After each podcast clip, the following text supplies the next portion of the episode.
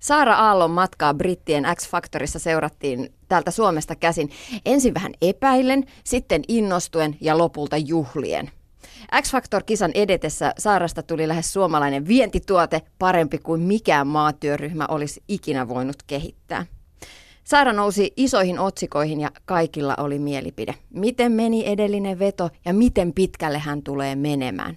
Jopa mediatutkija Veijo Hietala kommentoi Kalevassa, miksi Saarasta tuli suomalaisille niin tärkeä tämän X-Factor-matkan aikana.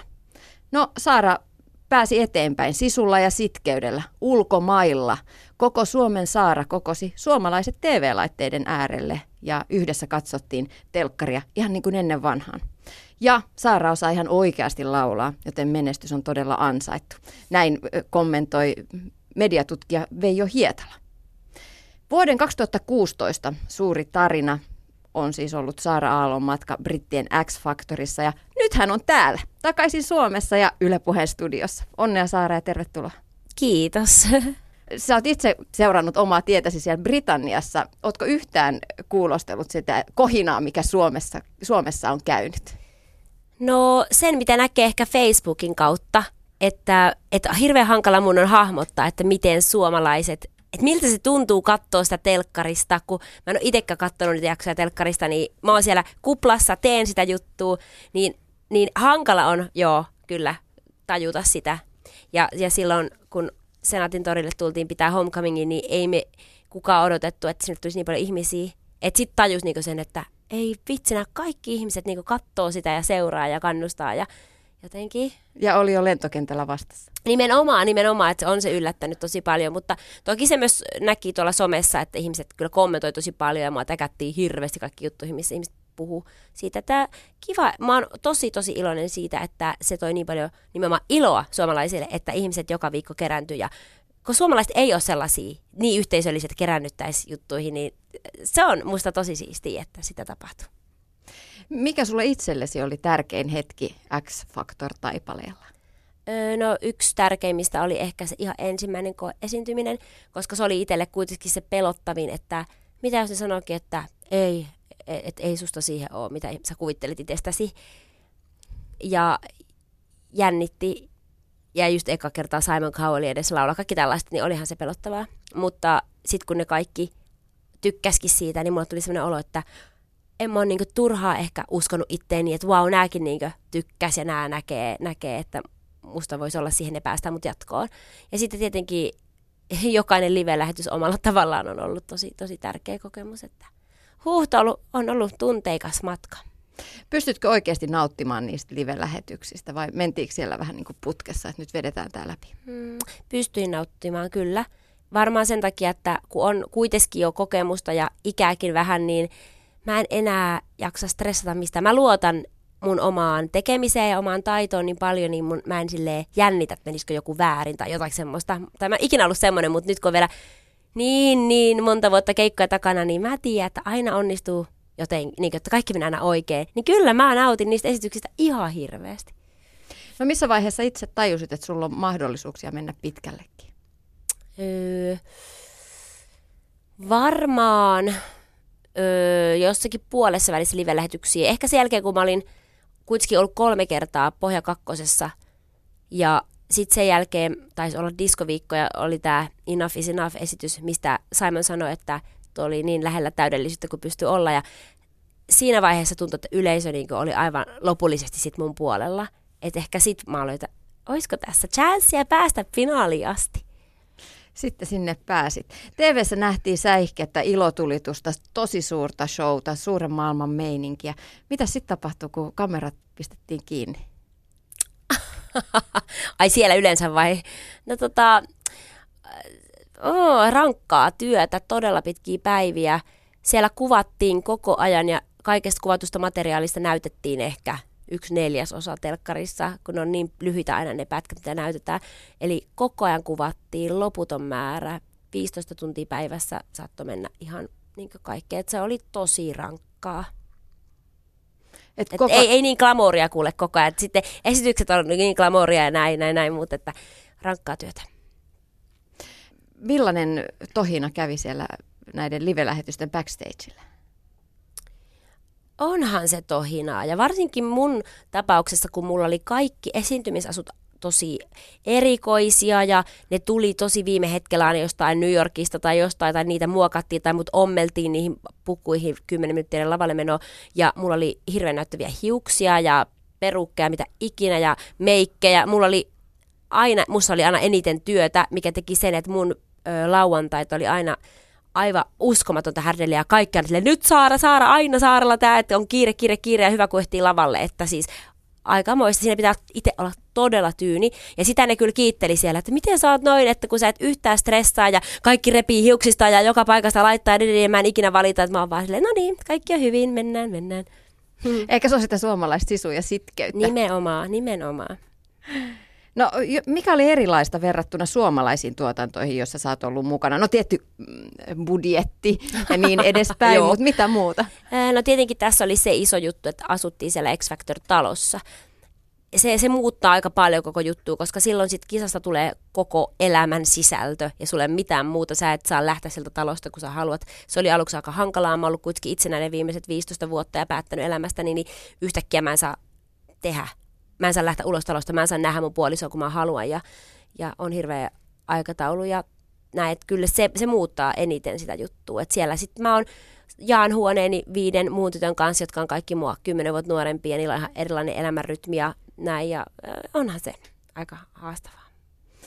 Miten sä imasit englannin kielen itse, itsellesi omaksi ilmaisukieleksi? Niin, onhan mä tietenkin, kun mä oon aina laulun englanniksi ja paljon kieliä muutenkin opiskelu, niin se on ollut ihan luontevaa käyttää sitä englantia, mutta olihan se tietenkin eri asia, että sit kun sä muutat sinne ja sä käytät sitä 24-7, ja vielä se, että sä käytät sitä TV-kameroiden edessä, miljoonien edessä ja yrität sillä niin ilmasta omaa persoonallisuutta ja huumorintajua, se oli ehkä aluksi kaikista vaikeinta, että että kun ne nuoret siellä x talossa on mua nuorempia, ne puhuu aika semmoista slangia, nuorisoslangia englanniksi, niin heittää läppää, se on niin nopeeta se heittäminen, että sä oot siinä silleen, wow, wow, mä en niin ehin mukaan tähän, että mä en tiedä mitä sanoa, että se oli aluksi vähän ehkä sitten silleen yksinäistä, mutta tota, kyllä, sitten, kyllä se siitä sitten helpotti koko ajan. Mm. Hmm. Kyllä sitä oppii uimaan, kun tiputetaan. Kyllä, nimenomaan, että en mä, en mä sitä pelännyt, että se oli hauska, hauska kokemus. Mm, monia ihmetytti se, että miten nopeasti sä opit koreografiat. Sulla oli mm. tosi, tosi valtavia lavaspektaakkeleja mm. siellä. Onko sulla joku kikka? Miten sä imaset ne itse öö, Tämä on aika ehkä pitkäkin tarina. Mä luulen, että kaikki lähtee jotenkin siitä, että mä oon lapsesta tykännyt opetella asioita. Mä oon öö, käynyt venäläisen pianokoulun, missä mulle pistettiin hirveän haastavia pianokappaleita eteen ja ne piti osata ulkoa. Ja mä oon käynyt lapsesta tanssitunneilla ja op- opetellut paljon. Mä uskon, että se muisti kehittyi mulla tosi paljon siinä pianosoitossa. Ja mä oon aina hyötykäyttänyt sitä, mä oon aina opetellut asioita tietysti ulkoa, kun mä tajusin, että mulla on hyvä muisti sitten, kun se kehittyi siinä. Ja sitten se liittyy jotenkin, mulla on kuitenkin musikaalitausta ja muuta, missä mä oon laulunut ja tanssinut yhtä aikaa.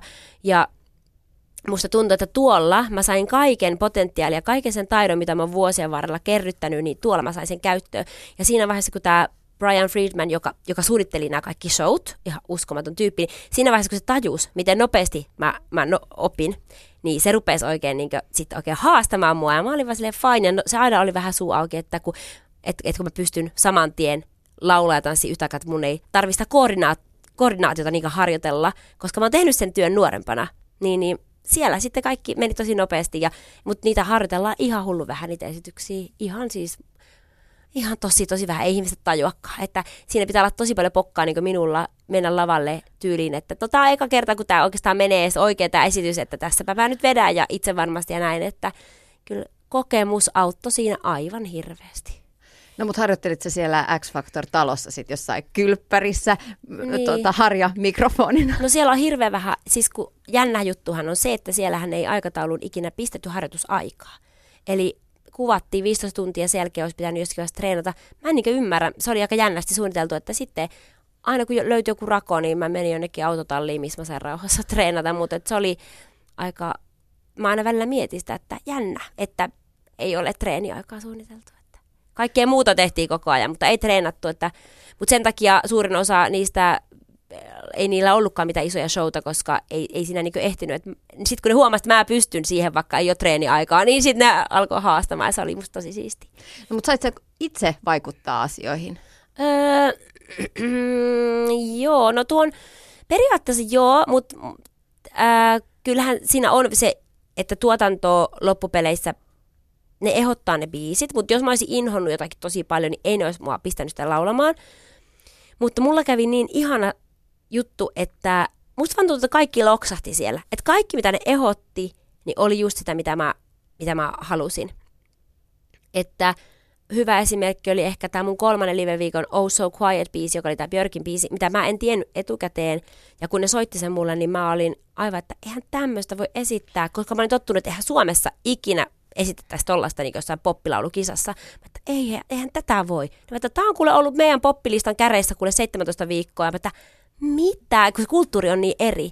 Ja lopulta kun ne saara, että vedät tällaista oikein överi, sehän se sun juttu on, ja että ole oma itsessä. Sitten mä rupean itkemään, kun en mä ole kokenut, kuullut tommosia sanoja, että musiikkipomot sanoo, että todellakin tämmöistä voi vetää, että, että täysillä vaan jotenkin. Että sai olla niin omituinen, erikoinen ja tehdä tuollaista vähän taiteellistakin juttua, niin et siellä se on niin poppi. Ja se on niin siistiä. Mutta se oli hieno veto, se Se oli aivan ihana, mä tykkäsin siitä kyllä. Puvut, niin kuin äsken sanoit, niin oli sulla tosi uskomattomia. Tuliko kertaakaan mieleen, että tätä mä en nyt kyllä oikeastaan haluaisi laittaa päälleni? Ei. Mä olin joka viikko silleen, että – voitaan muunnelmaasu, voitaan muunnelmaasu. Joka viikko aina vaan tuntui, että parani ja parani ja mä aivan, ne oli siellä puvustamokin aivan ihmeissään, kun mä olin niin oikeasti, mä meinasin välillä itke, kun mä näin niitä asuja, että mä oon aina halunnut tämmöisiä ja tuntuu, että siellä niin koko matka aikana kaikki mun unelmat kävi toteen. Se on uskomatonta, että jos olisi joku kysynyt 15-vuotiaalta Saaralta, niin, niin että minkälaisia asioita, minkälaisia biisejä, minkälaisia esityksiä, niin ne kaikki tapahtui tuolla. Siis mä en ymmärrä. Se oli kyllä ihan unelmien täyttymys. Mikä oli sun oma suosikkivetosi, suosikkibiisi tuossa kisassa? Joka viikko mä olin silleen, että tää on mun lemppari, tää on mun lemppari. Siltä se musta tuntuu. Nyt kun mä katson jälkeenpäin, niin, niin en mä pysty valita yhtä, mutta Oh So Quiet, Enough is Enough, Chandelier, Winner Takes It All, ehkä. Mm. Niin, kyllä ne oli hienoja kaikki. Saara Aalto, tuomarit kiinnosti täällä Suomessakin aika lailla. Niistä tuli melkein julkiksi ja niistä tyypeistä täälläkin. Nicole Scherzinger, Sharon Osbourne, Simon Cowell, Louis Walls. Millaisia ihmisiä oli livenä? No kaikki oli ihania. En mä nyt hirveän läheisesti tutustunut, mutta esimerkiksi Louis oli ihana, koska se oli ihan mun fani alusta asti ja mä näin sitä monesti sitten siellä jossain käytävillä ja muista tuli aina tätä ah, Sara from Finland, I love you ja hirveästi se kaikkea jutteli ja se tsemppasi ja ehdotti kaikkea, olisi muuten siisti, jos laulaisit tämän biisin ja tän ja tän ja tän ja sillä oli kaikki, se oli tosi ihana ja kaikki ne oli ihania. Mm. Mutta kommentoiko ne paljon sitten siellä käytävillä, kun kamerat oli kiinni? Aika vähän me nähtiin niitä, että niillä oli omat kulkureittisä ja pukuhuoneensa, mutta no Lui on ehkä eniten semmoinen, joka aina tuli niin sanomaan kommenttiin, että se tykkäsi musta erityisen paljon, se oli ihana. Saitko mitään sellaista kehittävää palautetta vai oliko se vaan aina tällaista suitsuttavaa, että jee jee, että mahtavaa, saat ihanaa vai tuliko jotain, että hei tähän asiaan sä voisit kiinnittää huomiota? No ei, ne kyllä tykkäs musta hirveästi. Millainen tyyppi Sharon Osbourne oli? Hän oli tämä sun oma Mentori. Mentorisi. Niin. Öö, ihana. Semmoinen suorapuheinen, todella suora. Vähän wow, semmoinen niin räväkkä, mutta siksi just oikeastaan niin kiva. Aina tykännyt räväköistä tyypeistä, vaikka aluksi vähän sille jännitti just, kun se sanoo kaikki niin suoraan. Ja tosi skarppi oikeasti, että musta tuntuu, että se show juttu, että unohtaa nimen, mun nimen tai maan ja kaikki, niin se voi olla vähän sitä showta, sen semmoista huumoria. Toki sillä oli myös aika paljon jetlagia varmaan, koska se lensi koko ajan Los Angelesista niin joka viikko sinne Lontooseen, että mä en ymmärrä, miten se jakso sen. Mutta se kuulemma aina on tottunut matkustaa, niin sille se on helppoa. Mutta kyllä mä ymmärrän, että varmaan aika, aika väsyn, väsynyt välillä. Millainen side teille muodostui siinä kisan aikana? No, kun se oli aina siellä losissa viikot, niin kyllä se sieltä aina tekstaili mulle, että, että mitä tykkäät biiseistä, onko kaikki hyvin ja hän halusi niin osallistua siihen ja hän halusi aina pitää huolen siitä, että mä teen semmoisia juttuja, mitä mä haluan, että kukaan ei painosta mua tekemään jotakin.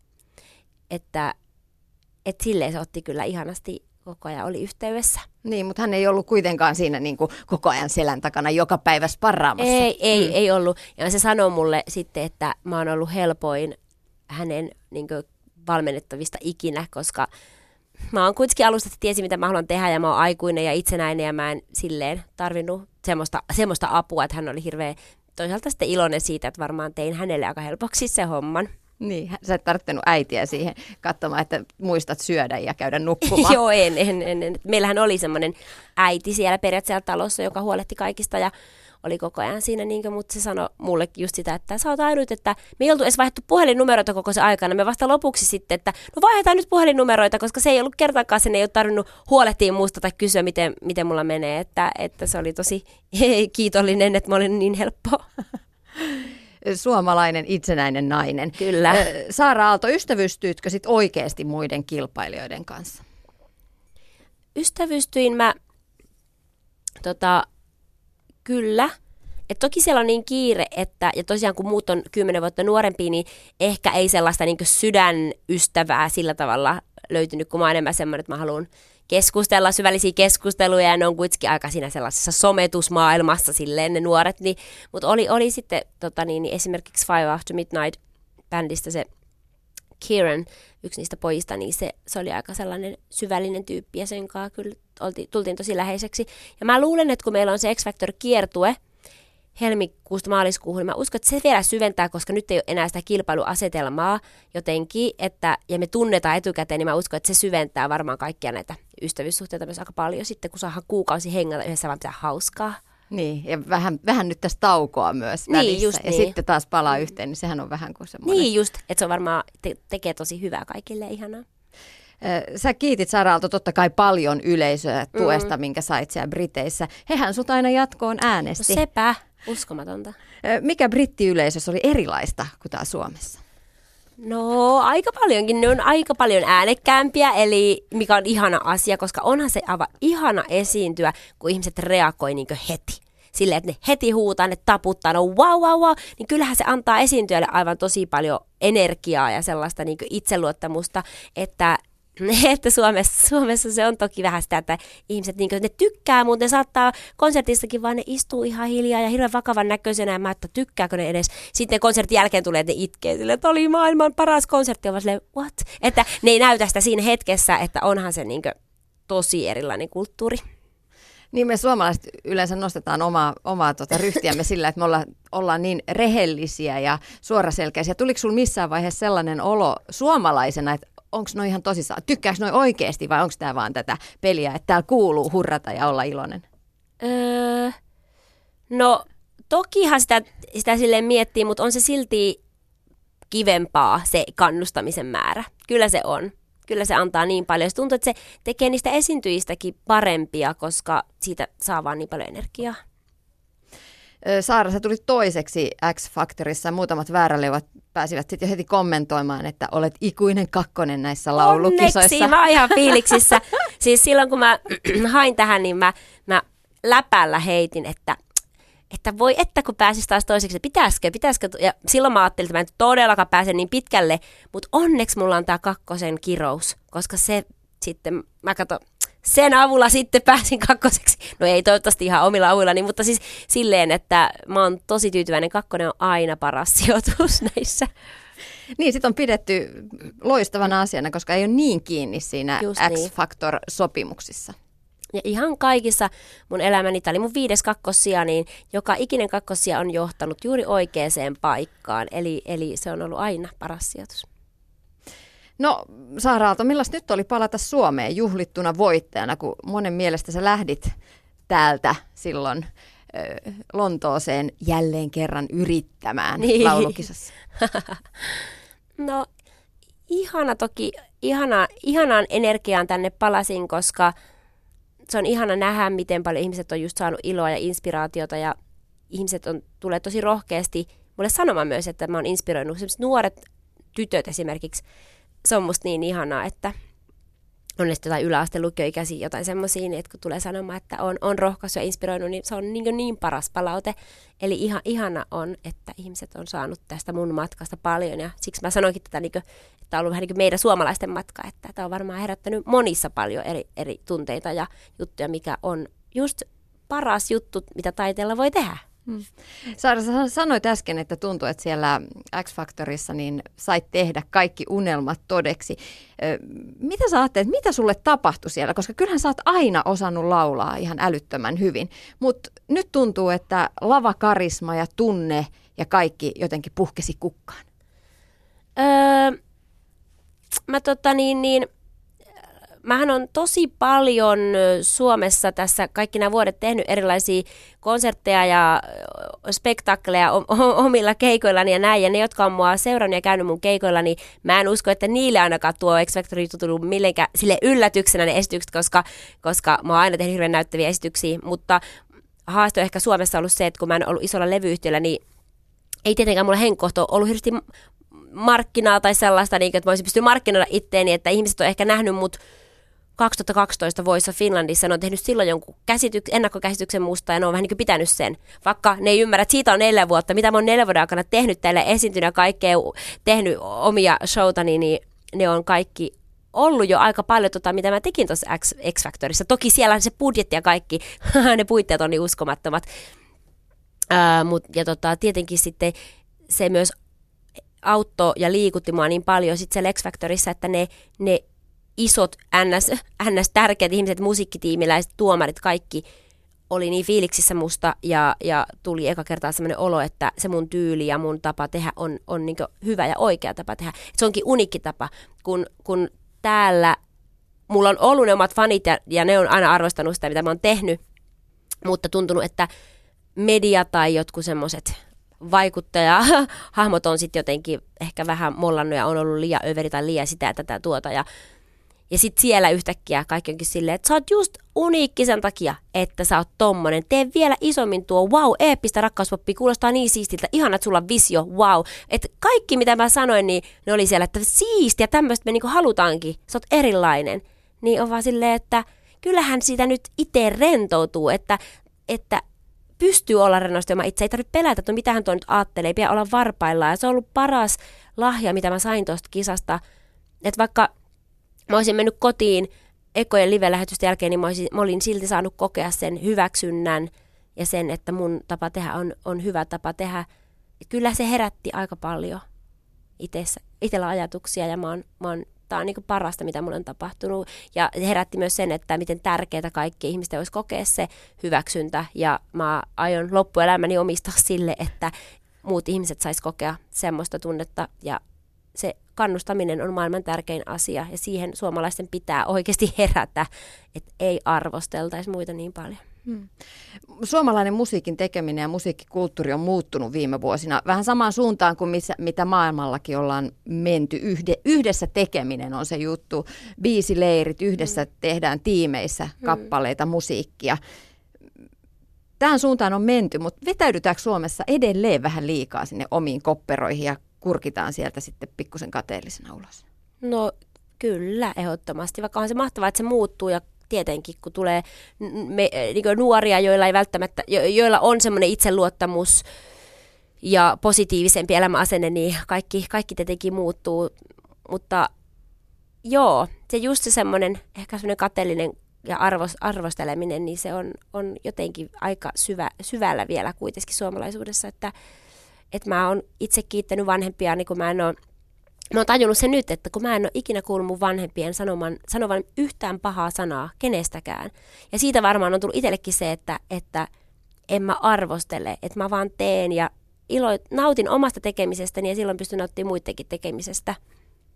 Että aika paljon varmaan lapset, kun ne kasvaa, niin joutuu kuulemaan semmoista valitusta, koska sitä kuulee tästä yhteiskunnastakin, mutta ehkä myös sitten ympärillä olevilta niin aikuisilta ja pitäisi siitä päästä pois ehkä. Niin, ettei arvostella niitä naapureita. Niin, niin. nimenomaan. Tai itseään. Mä en ole ikinä kuullut, että mun äiti vaikka katsoi sitä peilistä, olisi sille, että voi, että onpa mulla täällä jotakin selluliittia tai onpa mulla jotakin. Kun ihmiset arvostelee itseään ja sitten kun ne lapset kuulee, niin nehän rupeaa sitä itse. Mä en ole kuullut yhtään mitään tuommoista, niin mulla on ollut tosi hyvä semmoinen itsetunto sitten itteni kanssa.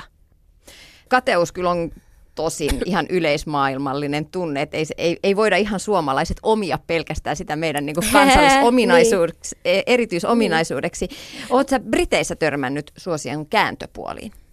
No en, mä kyllä oikein ole, että mä uskon, että se kateus, kateus on vähän sit jollain tavalla erilaista, että kun Suomessa se kääntyy hirveän sellaiseksi ne- negatiiviseksi, mutta siellä sitten se varmaan ehkä enemmän on sitten semmoinen inspiroiva voima, että, että tuntuu ainakin, että, että siellä sitten, kun muut, niin kuin, että jos ollaan porukassa, missä on hyviä laulajia, vaikka niin tuolla kilpailijat, niin tuntuu, että ne muut, kaikki, ne oli ihan fiiliksissä siitä, mitä mä tein. Ja ne sanoivat, että saa saada inspiroit meitä, että mäkin haluan olla noin niin vaikka hyvä tai tehdä tuommoisia juttuja. Tai, et, et, ne ei näe sitä semmoisena, että no voi vitsi, kun Saara tekee tolleen, niin voi, että mäpä en, nyt en yhtään ole sen kaveri. Tai et, niin. niillä ei ole semmoista, vaan ne on silleen, että ahaa, mä oon ehkä voin olla kateellinen, koska tuolla on tuommoinen show. No minäkin haluan, minäpäs kehitän itseäni. Että se on ihan eri se juttu. Ja ne kaikki siellä oli niin ihania mua kohtaan, mä pelkäsin just sitä, että mä menen sinne, että kaikki on kateellisia, mä ihan yksin, mutta ei, kaikki on sille wow, Saara, wow, wow, wow, ne niin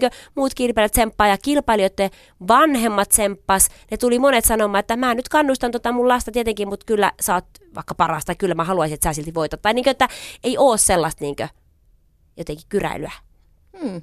No se, mitä moni miettii nyt, kun sulla on levityssopimus taskussa ja toisaalta oot tehnyt urallasi musiikkia laidas laitaan, että mitä sä tuut tekemään, millaista musiikkia Saara Aalto tulee tekemään tulevaisuudessa? Eeppistä rakkauspoppia todellakin. Pitää olla eeppistä, iso, ihanaa rakkau- rakkauspoppia siinä mielessä, että mä tykkään olla syvällisiä tekstejä, missä on sanomaa ja ne inspiroi. Ja tietenkin se nyt sitten alkaa tarkentua kun mä pääsen tekemään yhdessä biisejä maailman huippukirjoittajien kanssa, että mitä sieltä tulee. Mutta kyllä semmoinen unikkius pysyy, että ei, ei siitä semmoista höttöpoppia tule, mutta että löydetään varmasti. Meillä on ollut niin hienoja palavereita ja, ja ollaan mietitty, että vaikuttaa tosi hyvältä. Kaikki on tosi innoissaan. Oletko pitänyt huolen siitä, että pääset itse oikeasti vaikuttamaan siihen, että sävellyspuoleen ja muuhunkin, koska kyllähän sulla niin. taitoa riittää siihenkin hommaan? No siis se on ollut ehkä just siisteintä tuolla, että että kun mä oon kertonut mun vision, niin on kaikki silleen, wow, kun mulla on esimerkiksi, mä oon, mä, mä oon etsinyt kuvia, jotka kuvastaa mun musiikkia ja mä oon niin hirveästi kuitenkin koko elämäni sitä visioinut, niin nyt kun mulla on näyttää ja kertoa ihmisille tämmöistä, niin kaikki on silleen, wow, sulla on visio, koska aika usein noista kisoista tulee sellaisia nuoria, joilla ei ole vielä mitään käsitystä, minkälaisia artisteja ne haluaa olla, ja kaikki on tosi innoissa mun visiosta, ja se on heille tosi niin eksottista ja mielenkiintoista, että mä oon niin erilainen, ja mulla on tosi hyvä fiilis siitä, että kukaan ei ole mollannut tai sanonut, no ei tommonen nyt, mitä sä nyt kuvittelet. Ei ollenkaan tommoista, vaan että nyt löydetään parhaat biisit just siihen juttuun, mitä mä haluan tehdä, ja ihan mahtava meininki.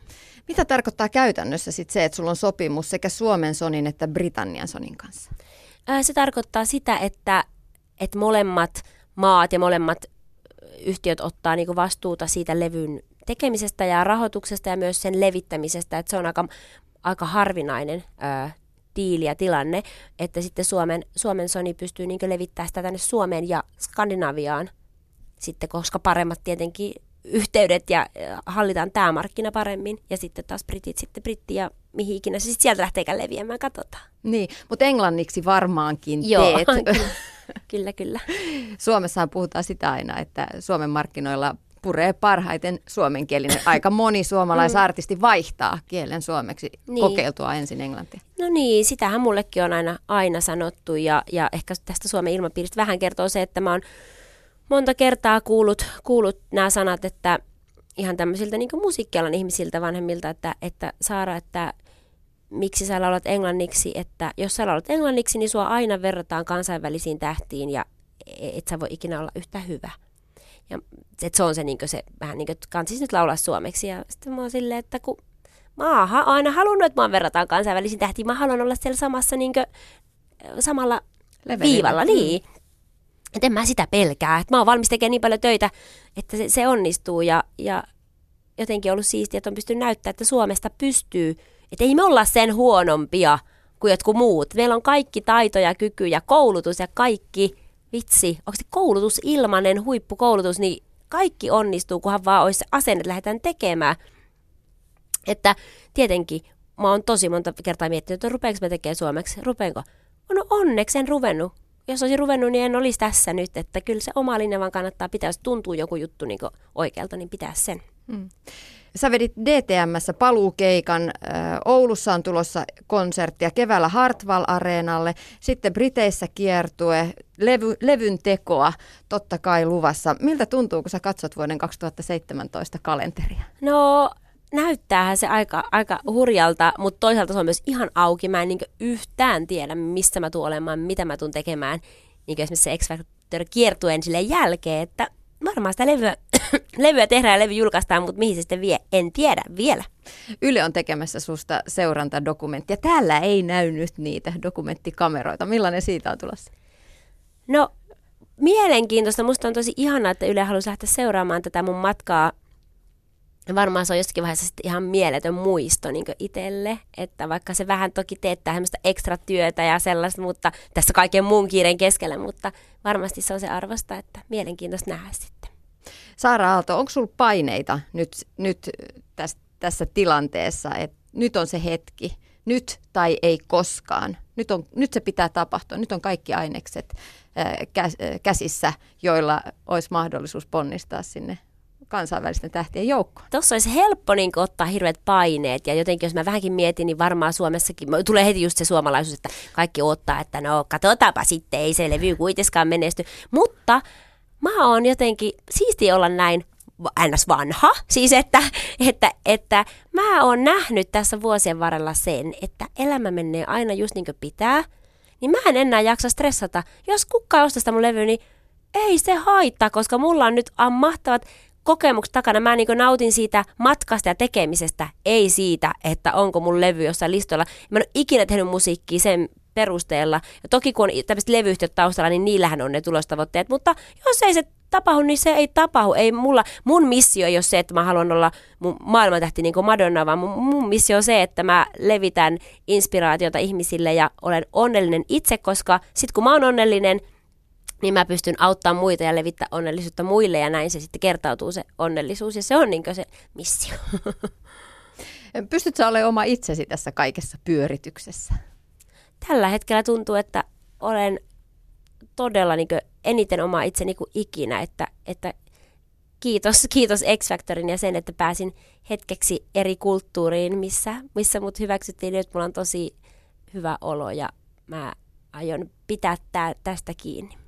Mitä se merkitsee, että sun kumppanisi Meri Sopanen jatkaa myös työasioissa rinnallasi hoitaen näitä Suomen pään asioita managerina? Mm, tosi paljon, että koko X-Factorhan oli Merin idea itse asiassa, ja Meri, Meri on, siltä tulee niin hyviä ideoita, se, se jotenkin, se, mä en tiedä, miten se on niin semmoinen luonnonlahjakkuus, että se näkee hirveän hyvin, että mitä kannattaa tehdä ja mitkä on hyviä juttuja. Ja sehän on mun siis stylista ja kaikkia. Sillä on niin kuin, mä, mulla on tosi huono tämä tämmöinen sense of fashion, mutta se, se taas on silleen, että wow, tommoset, tommoset, tommoset. Ja se, se niinku handlaa kaiken. Ja se on niinku paras juttu ikinä, että se rupesi tekemään mulle töitä. Se on, niinku, se on tuonut mulle niin paljon rauhaa ja itsevarmuutta ja kaikkea, että, se on kyllä wow, mikä lahja. Aarre. Olette sitten löytäneet unelmien kodin jo Lontoosta? Ei vielä. Me aletaan nyt etsiä vähitellen. Minne päin Lontoota olisi haaveissa muuttaa? No ehkä me ollaan vähän mietitty Blackheath-nimistä aluetta, koska Meri siellä nyt vietti viimeiset äh, nämä kuukaudet, kun hän oli mukana, kun siellä on yksi tuttava, tuttava perhe, minkä luona Meri asuu, ja nyt olisi siellä sitten vähän niin semmoinen tuttu ympäristö jo. Sieltä sitten. Mm. Sinne saadaan bongailemaan. Miten joulu tulossa? Sultahan jäi väliin tuo joulukierto Teemu Roivaisen niin. kanssa. Pääsetkö jouluna laulamaan joululauluja? En mä varmaan nyt laula tällä nuhalla ja muutenkaan on vähän laulettu tässä, mutta se tuntuu tosi oudolta että on joulu ja mä en ole laulunut joululauluja. Se on kuitenkin ihan lapsesta asti koko nuoruus, koko tämä ura ja elämäni, joka joulu on kuulunut se, että kuukausi lauletaan joululauluja joka päivä. Nyt ei. Tuntuu niin oudolta, mutta kyllä se tästä se joulufiiliskin vielä varmaan tulee. Millaiset uuden vuoden toivotukset lähetät koko maailmalle Yle Puheen kautta? Oh, kuulkaas, ensi vuosi No Fear 2017. Nyt oikeasti rohkeasti ilman pelkoja toteuttaa omia unelmiaan. Oikeasti ne toteutuu, kun uskotte vaan siihen. Pitäkää positiivinen mieli ja kannustakaa muita ja itseänne. Yes. Kiitos Saara Aalto. Kiitos.